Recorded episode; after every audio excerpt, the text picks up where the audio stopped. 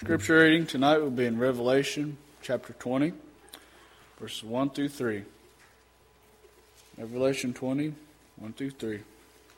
It reads Then I saw an angel coming down from heaven, holding in his hand the key to the bottomless pit and a great chain. And he seized the dragon, that ancient serpent, who is the devil and Satan, and bound him for a thousand years, and threw him into the pit, and shut it and sealed it over him so that he might not deceive the nations any longer until the thousand years were ended. After that, he must be released for a little while. Thank you, Lynn, for leading us in these beautiful songs tonight. Thank you, Tim, for reading our scripture this evening. And we're very happy uh, to have each of you with us as we come to worship God once again and to study from His wonderful book, the Bible. If you uh, uh, did not get a, an outline, then please raise your hand and one of these uh, deacons will bring an outline to you.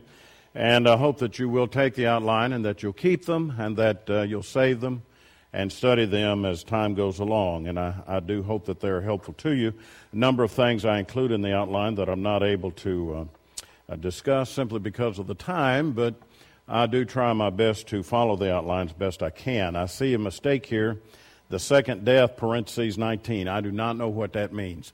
Um, the parentheses 19 does not belong. So if you're looking at the title, the second death, that makes perfect sense. And then the Revelation 20 makes perfect sense, but that parentheses 19, I still don't know why I was doing that. But anyway, please scratch that out or just ignore it because it just doesn't belong. Uh, as you will see, we're coming down to the end of our discussions of this great book of the Bible. And this chapter in particular is one of the uh, favorite playgrounds of cranks and kooks and nuts, if I can use that word, uh, about the Bible. They love to jump on Revelation chapter 20. And they try to make it say all kinds of things it was never intended to say. And I hope that by our study tonight, we'll be able to make more common sense out of what God wants us to know as we're studying Revelation chapter 20. Uh, there's a certain number of principles that I think we need to keep in mind as we embark on this great chapter of the Bible. It is admittedly, in some parts, a very difficult chapter of the Bible, but there are some principles that I think we ought to be reminded, and uh, that will help us. Number one, and I, I think I've included these particular matters for you on the outline. The book of Revelation is an apocalyptic book. It is filled with a lot of pictures and symbols. And it ought to be, we ought to remember that. And when you're looking at a picture or a symbol that comes from a book like this, then you want to ask yourself the question what is the truth behind the picture? Uh, what's trying to be conveyed? It's not to be taken in such a literal type of fashion.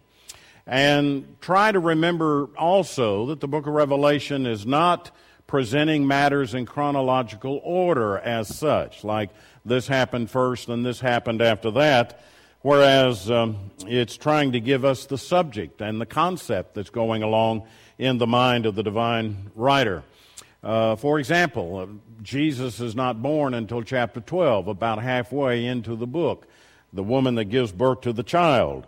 It's certainly not a chronological depiction of events as they took place. It wasn't meant to be that way. If you look at Revelation chapter 19, then you had, as we studied last Sunday night, the birds of prey came and devoured uh, the wicked who were in the battle. And they did, and they devoured all of them by chapter 19 and verse 21.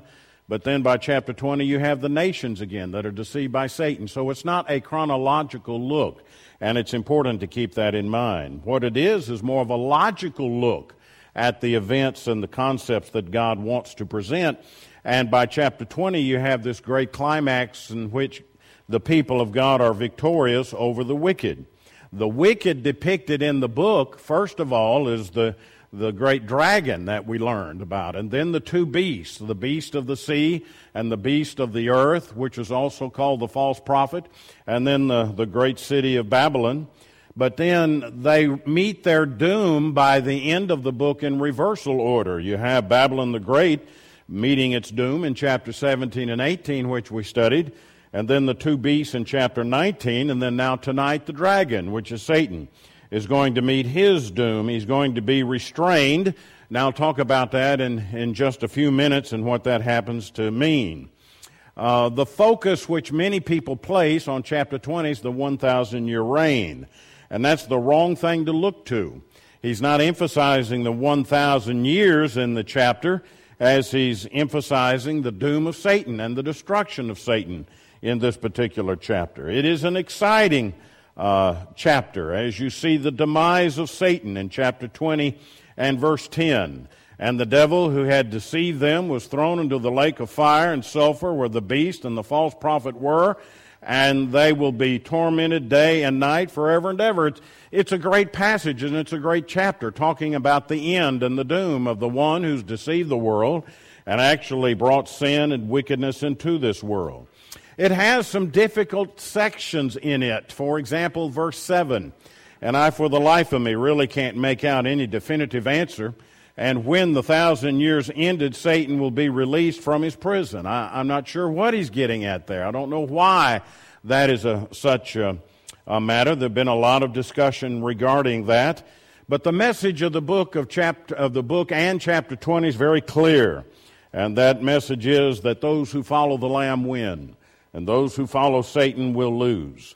Now, because there's so much misunderstanding about 20, let me spend just another moment, if I may, describing briefly what it does not say. And I think that will help us in our understanding of what it actually does say. One of the things that we need to understand is that this passage is not premillennial in its content. There are three basic views. All of them focus on when Christ comes again. So the time is the second coming. Will the thousand years be uh, after, before the second coming, a pre-millennial approach? Will the thousand years be after the second uh, coming of Christ? Will the thousand years be during that particular time? A post-millennial approach? An amillennial approach?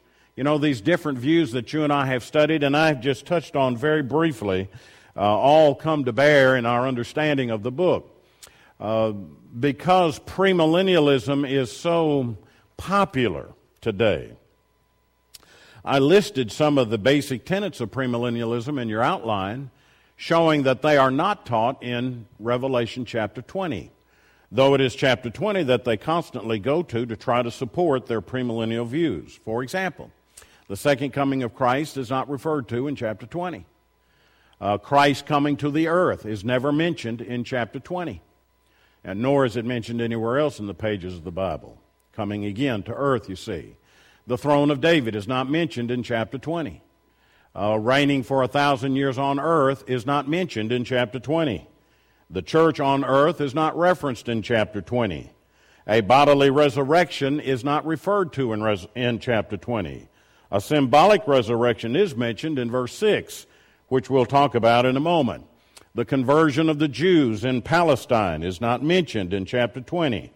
And so there are just any number of references that are basic tenets of premillennialism, but certainly have no bearing in the 20th chapter and are not even mentioned in the 20th chapter. So it is a very uh, consequential study when we come to Revelation chapter 20 because there's so much misinformation out there. And we need to clear the air and just look at what the Bible says about it as best we possibly can, and then make the proper application. And that's what we're going to try to do tonight. He talks about those who overcome are blessed. They are vindicated because God is going to bring judgment upon the wicked persecutors of the church of the Lord, and the righteous shall be with the Lord forever and ever. One of the first points of Revelation 20 is the binding of Satan. And I divide the chapter up into four points. It makes it easier for us to understand. Then I saw an angel coming down from heaven, holding in his hand the key to the bottomless pit and a great chain. A lot of commentaries make a mistake right here. They want to say that's Christ, but I never see Christ referred to as an angel. Not in the book of Revelation, not in the pages of the New Testament. I don't believe Christ is an angel. Uh, I believe that he's working through angels. I believe that as you read the book of Revelation, he uses the angels. But it's certainly not Christ that he refers to when he talks about an angel. A great angel from heaven is being sent to do the will of God. And we see a lot of that in the book of Revelation. He has a key. The key is simply reference to the power to open and close this pit, which we learned about earlier in the, in the book itself. It is in chapter 9 that we learn about this great pit, chapter 9 and verse 1. And uh, it is a uh, figurative place of doom and destruction for the wicked. And then he mentions the chain. He simply means to bind, that which binds the wicked. And the dragon here is the one that he has in mind. And he sees the dragon, the ancient serpent, who is the devil and Satan, and bound him for a thousand years. To say that the devil is bound simply is to say that the truth, the Word of God, limits the access of Satan's ability to deceive the nations. The chain is the Word of God. When people study the Word of God and they follow the Word of God, they're set free. They're set free from sin. They are enlightened by God in His revelation, and they are no longer deceived. And so he takes the Word of God and he binds or limits the work of Satan. He is thus bound. The thousand years is a figurative term. It is not a literal term that is to be referred to here, but he is bound for that period of time. He's talking about the church age here. And the, fi- and the binding is a figurative type of binding. It's not a literal binding. What kind of chain would it require to literally bind up Satan? Um, I remember the first time that I saw an arraignment where these men and women came in in orange jumpsuits and they had chains on their hands and chains on their feet and their hands were bound to their waist and they were bound. And there was very little that they could do though they could still move about. Well what kind of chain would it take to bind satan? If you want to look at this literally what kind of links would it be like? What would the material be composed of that could bind a heinous being like satan himself? Uh, he's not talking literally here of a chain what he is saying is that Satan is bound. Satan cannot deceive the nations. Why? Because we have the Word of God. We're living in a church age. We're living in an enlightened age because the truth is there. In John chapter 8 and verse 32, the truth makes us free. He is limited. That does not mean he is not active. He surely is active and does what he can do in order to deceive. But that ability to deceive has been limited, and he is bound in that, in that regard. I'm thinking about um, uh, 1 Peter chapter 5. You may want to turn with me uh, to that particular passage, and I'm looking at about, um, uh, oh, verse 8, uh, I think, is what uh, I want to read, and you'll recognize the passage when I, when I get to it. He says in uh, 1 Peter chapter 5 and 8, Be sober minded, be watchful. Your adversary, the devil, prowls around like a roaring lion seeking someone to devour. You see, he has his activity, he is active, but that activity is limited. He cannot overwhelm us, he cannot do us in unless we allow him to do that. Paul talks about the wiles of the devil in Ephesians chapter 6 and verse 11 that he's able to do this. He dupes us, fools us, deceives us, and in turn we fall for that. But yet we allow that to happen. He can't just overwhelm us. So the binding of Satan has to do with the fact that the truth has been revealed and the Word of God is there for everyone to study and to learn and to refuse the devil himself. Now, I can't give you a good explanation, really, of that verse 7. Let me get back over there to that. He is bound uh, uh, for a thousand years during this time where the truth is being taught, clearly so. But Satan will be released from his prison. Uh, he will continue to try and, and deceive uh, uh, the nations as he has the opportunity to do that. I'll talk more about that in a minute, and I can't give you a good explanation of what he has reference to there. But at any rate, there seems to be a time when people will quit listening to the Word of God, and then they'll start believing the false teaching of the devil. Uh, but he is limited in what he can do. And in turn, what limits him is that chain which is the Word of God that binds him. And it is in that figurative, symbolic sense that the devil is bound. I'd like to look and press along here because of my time and to about verse 4 which is the second point that I think he's making in this uh, chapter of Revelation, and that is this uh, first resurrection. Uh, let me read a verse or two, and then I'll explain. Then I saw thrones, and seated on them were those to whom the authority to judge was committed. And I saw the souls of those who had been beheaded for the testimony of Jesus and for the word of God, and those who had not worshipped the beast or the image, and had not received its mark on their foreheads or their hands. Uh, notice what he saw. He saw thrones, and he didn't see bodies, he saw souls. And the American Standard Version and this English Standard Version uh, treat this as being two groups of people. There are those who have been martyred or beheaded, which we learned in chapter 6, verse 9, for the truth, and they were under the altar crying out to the Lord, How long will it be before you avenge our blood?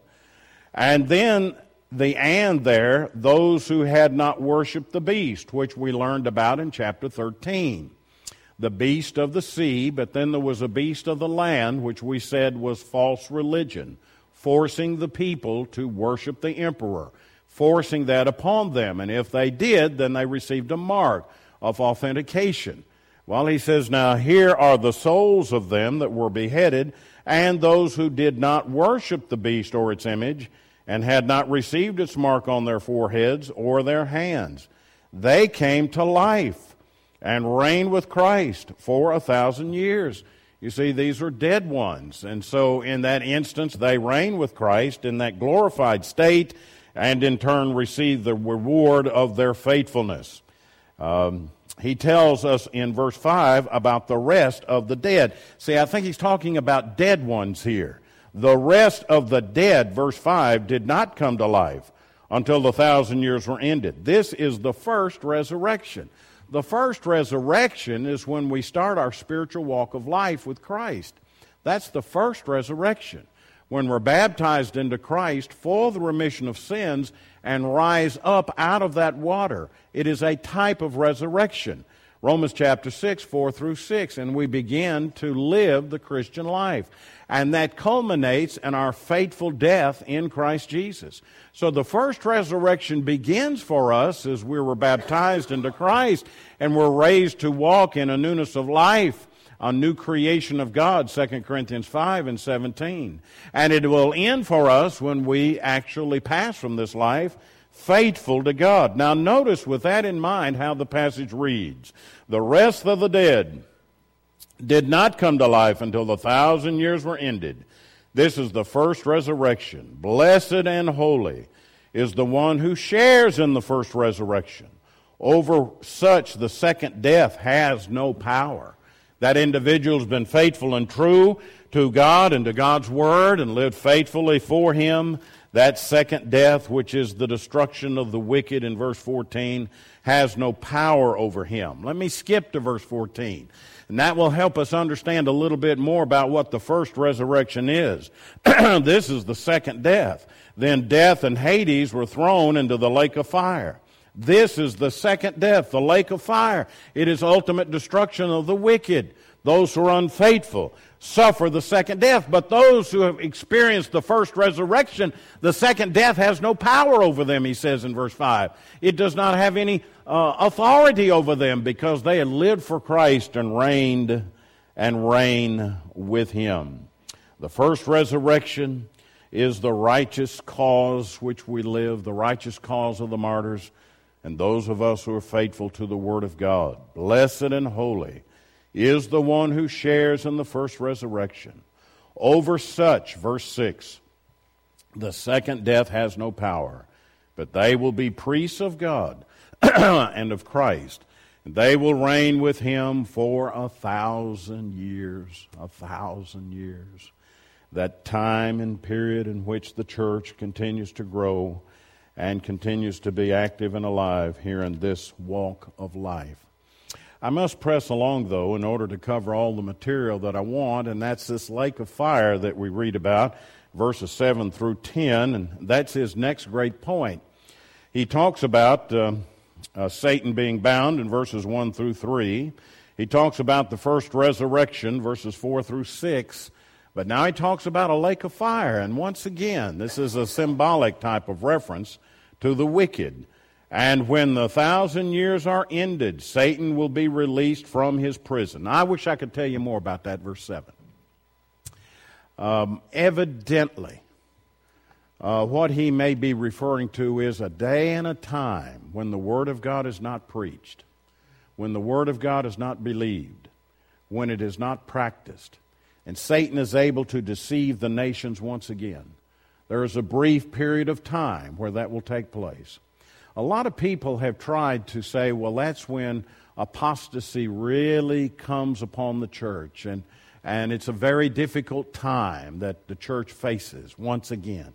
I don't know how to answer that as objectively as I know, as I know how. I, I just can't give you an, an honest, objective answer to that. Every position on verse 7 has problems.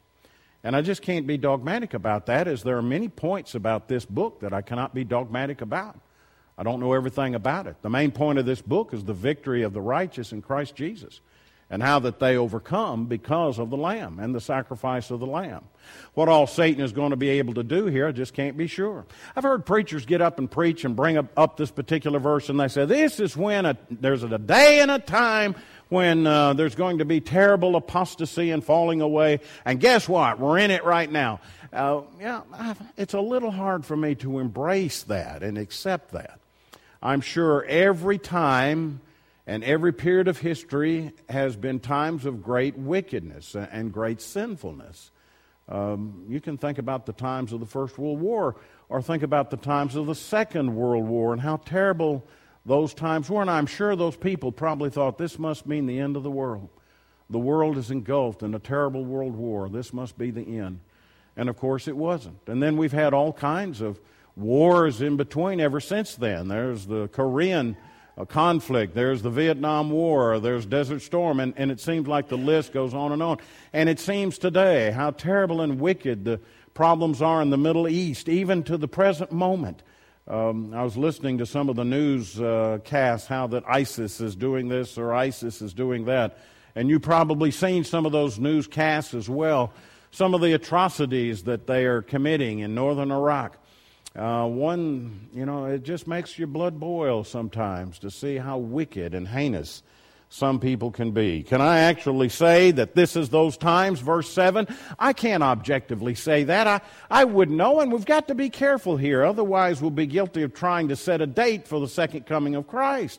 You know, if we're not careful here, we're saying, well, these are the times which are very wicked. It must mean the second coming of Christ is coming soon. Well, we all know that we can't do that with any degree of certainty. Christ or God has told us when the second coming will be. And no one can really set a day or a time or look at the scenes and the climate and say, well, this must mean the end of time is coming soon. And I've heard well meaning brethren, some of them preachers, say, you know, we're living in such difficult times now. This, we're fearful this may be the end of time. Well, no one really knows that. And I, I suppose that I am talking a little bit about this verse, verse 7, because it's a difficult verse. And I just really don't know all that's involved in verse 7. I probably have given it more time than what we should. But I want you to be aware of it, but I don't want you to be mistaken into thinking that I can look at the political climate of the day and there in turn predict this must be the time he's talking about in verse 7. Even though these are terrible days, it seems, throughout the world. I don't know. No one really knows what he has reference to in verse 7. The best that I can surmise is that there will be a time when the Word of God is not preached, and the Word of God is not believed, and the Word of God is not practiced, and that Satan takes advantage of that and deceives the nations and tries to deceive them and teach them a lie, and many of them believe and hence the reference to Gog and Magog. Gog and Magog have no reference whatsoever to the tr- atrocities going on in the Middle East. Gog and Magog were a people and a land in the pages of the Old Testament, but here they're used to convey the idea symbolically about the enemies of the church of God. Look what the enemies of the church of God do here, and will come out to deceive the nations that are at the four corners of the earth, Gog and Magog to gather them for battle. Their number is like the sand of the sea. They march up over the broad plain of the earth and surrounded the camp of the saints and, and the beloved city. But fire came down from heaven and consumed them. You see, God destroys them. And whoever might raise his head up against the will of God is going to be the loser when he does that. Verse 10 And the devil who had deceived them was thrown into the lake of fire and sulfur where the beast and the false prophet were, and they will be tormented day and night forever and ever. Verse 10 is a very consequential verse. You have Revelation 20 and 10, he's talking about the demise of Satan. He talks about the false prophet, the beast of the land. And then there was the beast of the sea, they're already there. And then there's the city Babylon, uh, the one, the harlot who was riding on the scarlet beast, destroyed because they persecuted the church of God and did their best to overcome the will of God and set themselves up against God. That is the end result of all who fight against God, whether it be individuals or communities or countries, empires will all receive the same result. You see, it would not be enough simply to destroy Babylon the Great, nor would it be enough simply to destroy the beast of the sea and the beast of the land and not destroy the dragon because the dragon would simply get other tools to do his terrible work. He has to be destroyed as well. And that's what you have in chapter 20 the destruction of the dragon. It's a great chapter, it's a chapter of victory. The emphasis is not on the 1,000 years, the emphasis is on the doom of the devil when he fights against God and he's going to lose. But there is a beautiful end to the chapter, Revelation chapter 20, and that is the great judgment scene. And I'd like to uh, talk a little bit about that as I have a few moments left and um, break, make a point or two I hope that will help. In verses 11 through 15 is the last paragraph. It is the fourth point of the 20th chapter that I see. And he talks about a great day of judgment. And I call it the judgment because there's going to be only one judgment. Uh, I'll talk about the great white throne in just a minute and, and all that's associated with it. Again, some of the hucksters of religion would have us to believe there are at least two judgments. There's a judgment for the righteous, and then there's a judgment for the wicked. Turn with me to Acts chapter 17. That particular notion is false. There are not two judgments, there's only one judgment. They would try to say that there's more than one resurrection. But there's only one resurrection where the righteous will be raised and the wicked will be raised. I'm thinking of Acts chapter 17 and verse 30. And notice Paul in his uh, sermon on Mars Hill, how he puts it here. The times of ignorance God overlooked, but now he commends all people everywhere to repent, because he has fixed a day on which he will judge the world in righteousness by a man whom he has appointed, and of this he has given assurance to all by raising him from the dead. He has fixed a day. It is not two days of judgment, it is one day of judgment. There is a great day coming. There is one judgment that is coming. There is one resurrection from the dead. Turn with me to Matthew chapter 24. This particular chapter talks a lot about the judgment. And uh, there's a lot of discussion that needs to be given with regard to the first part of chapter 24, but I'll, re- I'll confine my remarks down to about verse 36, which I think he is talking about a transition point, not of the destruction of Jerusalem as in the A part of the chapter, but now the judgment of everyone as far as the B part of the chapter is concerned. Verse 36 is the B part, what I call the B part of the latter portion of this chapter. But concerning that day, he's talking about the day of judgment now. And hour, no one knows, not even the angels of heaven, nor the Son, but the Father only. Now he's not talking about the judgment of Jerusalem to come upon them by the Romans. Now he's talking about the judgment of us all. And he says, now of that day, he's not talking about several days here, as is the denominational position, but there is a day in which all shall be judged. For as were the days of Noah, so will be the coming of the Son of Man. For as in those days before the flood, they were eating and drinking, marrying and giving in marriage, until the day when Noah entered the ark. And they were unaware until the flood came and swept them all away. So will be the coming of the Son of Man. Let me skip on down, if I might, uh, to a particular passage uh, in the latter portion of, uh, of this particular verse. Notice as he says, and as he talks about the wicked servant, about verse 46 Blessed is that servant whom his master will find so doing when he comes. Truly I say to you, he will set him over all his possessions. But if that wicked servant says to him, My master is delayed, and begins to beat his fellow servants and eat and drinks with drunkards, the master of that servant will come on a day when he does not expect him, and at an hour when he does not know, and will cut him in pieces and put him in the hip, put him in with the hypocrites. In that place there will be weeping and gnashing of teeth. You see, we just don't know when the end of time will come, but it will be a day that will take place. John chapter 12 and 48 is another important passage that helps us understand that day even more. But I want to direct my attention back to chapter 20, and I want to give a little explanation as to the symbols. Then I saw a great white throne, verse 11, and him who was seated on it. From his presence, earth and sky fled away, and no place was found for them. And I saw the dead, great and small, standing before the throne, and books were opened. Then another book was opened, which is the book of life. And the dead were judged by what was written in the books according to what they had done.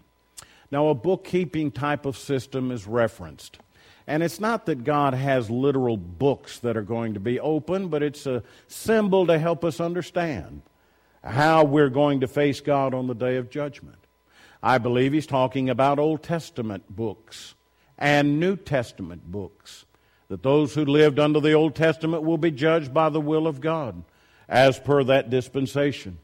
I believe he's talking about New Testament books. And those of us who live under the New Testament will be judged by the will of God, the New Testament, as per that dispensation.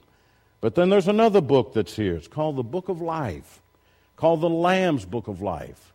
And he tells us that all that are written in the Lamb's book of life, that they shall be with him forever and ever. And it's a beautiful picture of God judging the world, blessing the righteous, and condemning the wicked. Notice how he says, From his presence the earth and sky fled away. You know what he's saying there? He's saying they are no more. That this physical world is not going to last forever. And no place was found for them. They're gone. And I saw the dead, great and small, standing before the throne, and books were open.